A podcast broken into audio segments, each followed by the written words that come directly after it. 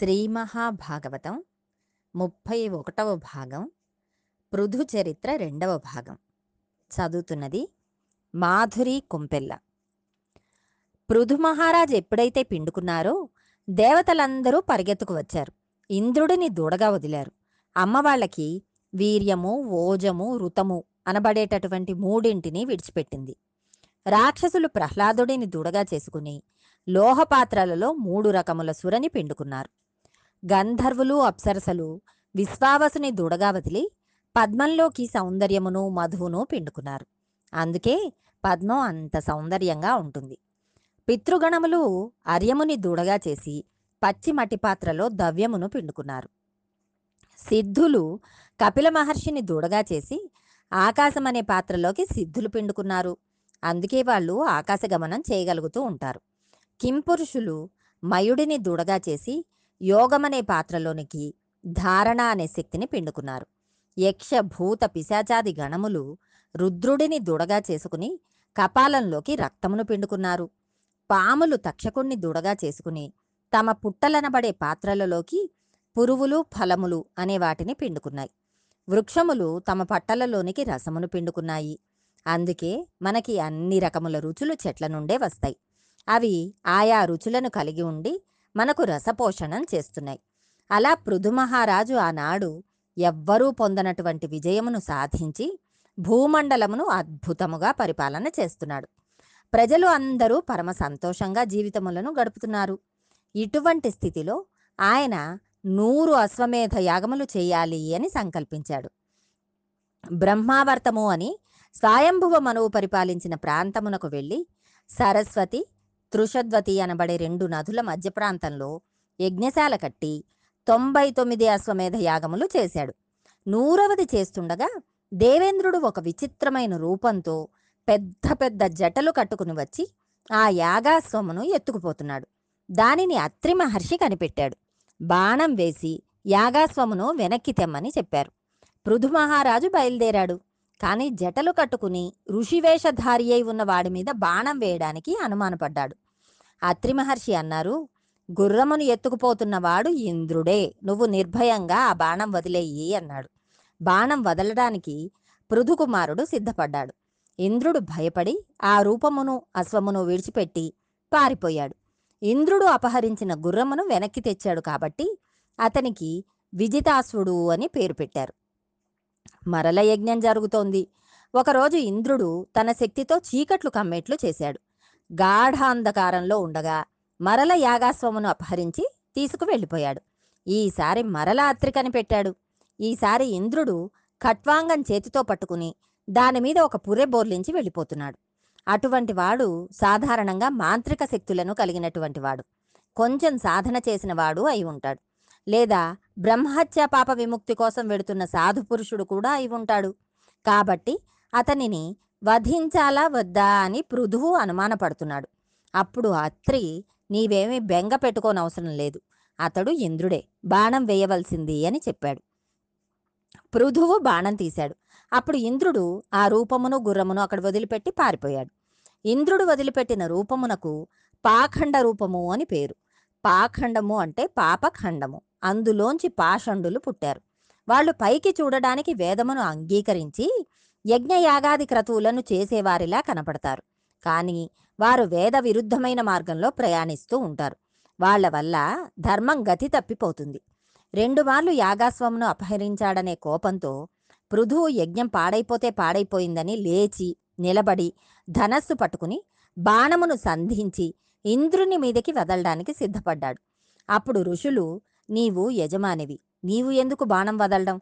నీవు చేస్తున్న నూరవ యజ్ఞం పాడు చేశాడు కనుక మా మంత్రశక్తి చేత ఈ హోమంలో ఇంద్రుడిని పారేస్తాము అన్నారు. అప్పుడు ఇంద్రుని మీద క్షాత్రశక్తి తపశక్తి రెండూ కలిసిపోయాయి. అప్పుడు చతుర్ముఖ బ్రహ్మగారు పరిగెత్తుకుంటూ వచ్చారు. ఆయన అన్నారు మీరిద్దరూ పొరపాటు పడ్డారు. మీకింత తపశ్శక్తి ఉన్నది. ఇంద్రుడిని అగ్నిహోత్రంలో పారేయడానికా? పృథు నీకింత క్షాత్రశక్తి ఉన్నది ఇంద్రుని బాణం వేసి సంహరించడానికా? మీరు ఇద్దరూ చేసింది పొరబాటే అన్నారు. అదే సమయానికి ఆశ్చర్యకరంగా సభలోనికి పూర్ణాంశతో శ్రీ మహావిష్ణువు వచ్చారు. పృథువు స్తోత్రం చేసి నమస్కరించాడు. స్వామి గరుడవాహనం దిగి పృథు ఇప్పటికి నీవు తొంభై తొమ్మిది అశ్వమేధ యాగములు చేసావు ఇంకొకటి చేస్తే ఏమవుతుంది? సంఖ్య పెరుగుతుంది. ఇలా జరిగిపోతుంటే ఈ కర్మకు అంతమేమైనా ఉన్నదా? తొంభై తొమ్మిది అశ్వమేధ యాగములు చేసి నీవు ఏమి తెలుసుకున్నావు? ఏమి తెలియలేదు. ఇంద్రుడు అడ్డు వచ్చాడు కాబట్టి ఆయనను చంపి అవతల పారేస్తాను అంటున్నావు. అనగా నీకు దేహాత్మాభిమానం ఉండిపోయింది. ఇంద్రుడిని విడిచిపెట్టి ఉండి ఉంటే నీవు బ్రహ్మజ్ఞానివి అయిపోదువు. ఇంద్రుడి మీద బాణం వేయడంలో దేహాత్మాభిమానంతో క్రిందికి జారిపోయావు. అతడు అలా ఎందుకు చేశాడో నీవు గుర్తించావా? నీ యందు జ్ఞానం కలగాలని అది జరిగింది తప్ప ఇంద్రుడు నీ యందు అమర్యాదగా ప్రవర్తించలేదు. కానీ అతని చర్య పైకి దోషంగా కనపడుతోంది. ఇందుకని నీవు బాణం వేయవలసింది ఇంద్రుని మీద కాదు.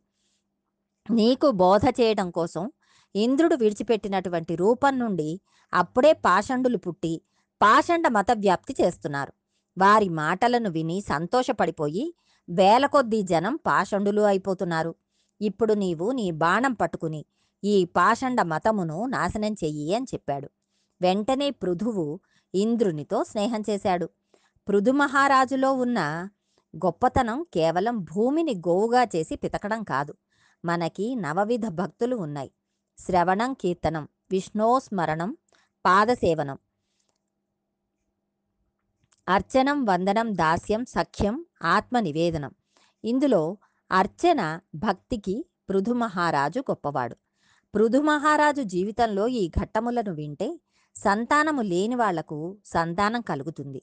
ఇప్పుడు శ్రీ మహావిష్ణువు పృథు నీకేమి వరం కావాలో కోరుకో అన్నాడు.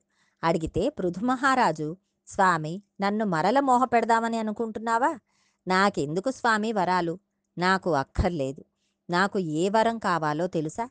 నీ పాదార విందములను గూర్చి వర్ణన చేసి నీ గురించి స్తోత్రం చేస్తుంటే నీ కథలు చెబుతుంటే అలా విని పొంగిపోయేటటువంటి స్థితి నాకు చాలు. మోక్షం వస్తే నీలో కలిసిపోవడం వలన మరల నాకు ఆ శ్రవణానందం దొరకదు. ఈశ్వరుడి కథలు చెబుతూ ఉంటే విని పొంగిపోయే అదృష్టమూ ఉండదు. అందుకని నాకేమి వరమూ అక్కర్లేదు. నీ కథలు వినగలిగినటువంటి అదృష్టమును నాకు కలిగించు అన్నాడు. ఇది పృథు మహారాజు గారి పూజానిష్ట అంటే. అందుకే మనకి షోడశోపచారములు వచ్చాయి. ఇటువంటి అర్చనను చేశాడు పృథువు. అలా అర్చన చేస్తే ఈశ్వరుడు ఆయన పట్ల విశేషమైన ఆనందమును పొందాడు. ఒకనాడు సత్రయాగం చేసి అందరికీ బ్రాహ్మణుడు ఎలా జీవించాలో క్షత్రియుడు ఎలా జీవించాలో భూమిని ఎలా రక్షించాలో వారి వారి విధులను గూర్చి ప్రసంగం చేశాడు. ఇప్పుడు కర్మయందు శుద్ధి కలిగి భక్తికి దారితీసింది. అపారమైన భక్తి వైరాగ్యమునకు దారితీసింది. ఒకరోజు సత్రయాగం జరుగుతుండగా సనక సనందనాది మహర్షులు క్రిందికి దిగారు. మహాపురుషులైన వారు లేచి నడిచి వస్తున్నప్పుడు అంత తేజస్సు లేనివాడు కూర్చుంటే ఆయుర్దాయం తగ్గిపోతుంది. ప్రాణములు తమ తమ స్థానములలోంచి లేస్తాయి. అందుకని లేచి నిలబడితే అవి కుదురుకుంటాయి. అందుకని పెద్దలు వచ్చినప్పుడు నిలబడతారు. సనక సనందనాదులు రాగానే పృథువు లేచి నిలబడ్డాడు. వారిని అర్చించాడు. వారికి ఉచితాసనమును కూర్చోబెట్టి స్వామి మేము సంసారమునందు ఉన్న స తిన్మార్గులము. మేము ఎలా తరిస్తాము? మేము తొందరగా తరించడానికి ఏదైనా మార్గం ఉన్నదా?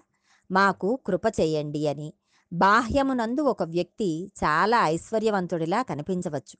ఒకడు దరిద్రుడిలా కనిపించవచ్చు. కానీ అంతరమునందు ఒకడు ఈశ్వరుని దృష్టిలో గొప్ప ధనవంతుడు. వేరొకడు కటిక దరిద్రుడు. ఏ కారణము చేత అని అడిగితే సనక సనందనాదులు ఎవరు మహాపురుషుడిని ఇంటికి తీసుకువెళ్ళి ఆతిథ్యం ఇచ్చి గడప దాటించి వారి పాదములకు వంగి నమస్కరించి తన ఇంటిలో ఉన్న తృణమో పణమో వారికి సమర్పించి గృహస్థాశ్రమము సన్యాసాశ్రమమునకు భిక్ష పెట్టడానికి ఉపయోగిస్తున్నాడో అటువంటి వాడు ఈశ్వరుని దృష్టిలో అపారమైన ఐశ్వర్యవంతుడు అని చెప్పారు. వాళ్ళు ఇంకా ఇలా అన్నారు. గృహస్థాశ్రమంలో ఉంది చాలా కాలం. పాపకర్మలయందు మగ్నుడై ఈశ్వరుని వైపు తిరగనివాడు. జీవితం తరించడానికి చేయవలసిన మొట్టమొదటి పని ఏమిటో తెలుసా? భగవంతుని పాదములు పట్టి నమస్కరించగలిగి ఆ నిపుణత కలిగిన ఒక మహాభక్తునితో స్నేహం పెట్టుకో. మెల్లగా భగవంతునితో అనుబంధమును పెంచుకునేలా చేస్తారు. అటువంటి వారితో కలిసి తిరిగి సంబంధం ఏర్పరచుకుంటే ఆ భక్తి క్రమంగా నిష్కామ యోగమునకు దారితీసి ఉన్న ఒకే మట్టి ఇన్ని పాత్రలుగా కనపడుతుందన్న అనుభవం లోపల సిద్ధించి ఆ జ్ఞానమునందు నిలబడిపోయిన తర్వాత ఘటము పగిలిపోతే కుండలో ఉన్న ఆకాశము అనంత ఆకాశంలో కలిసినట్లు నీవు మోక్ష పదవిని అలంకరిస్తావు. సుఖ దుఃఖములను దాటి ఉపాధిని విడిచిపెట్టి జ్ఞానము చేత ఈశ్వరునిలో కలిసిపోతావు. సాయుధ్యం కలుగుతుంది అన్నారు.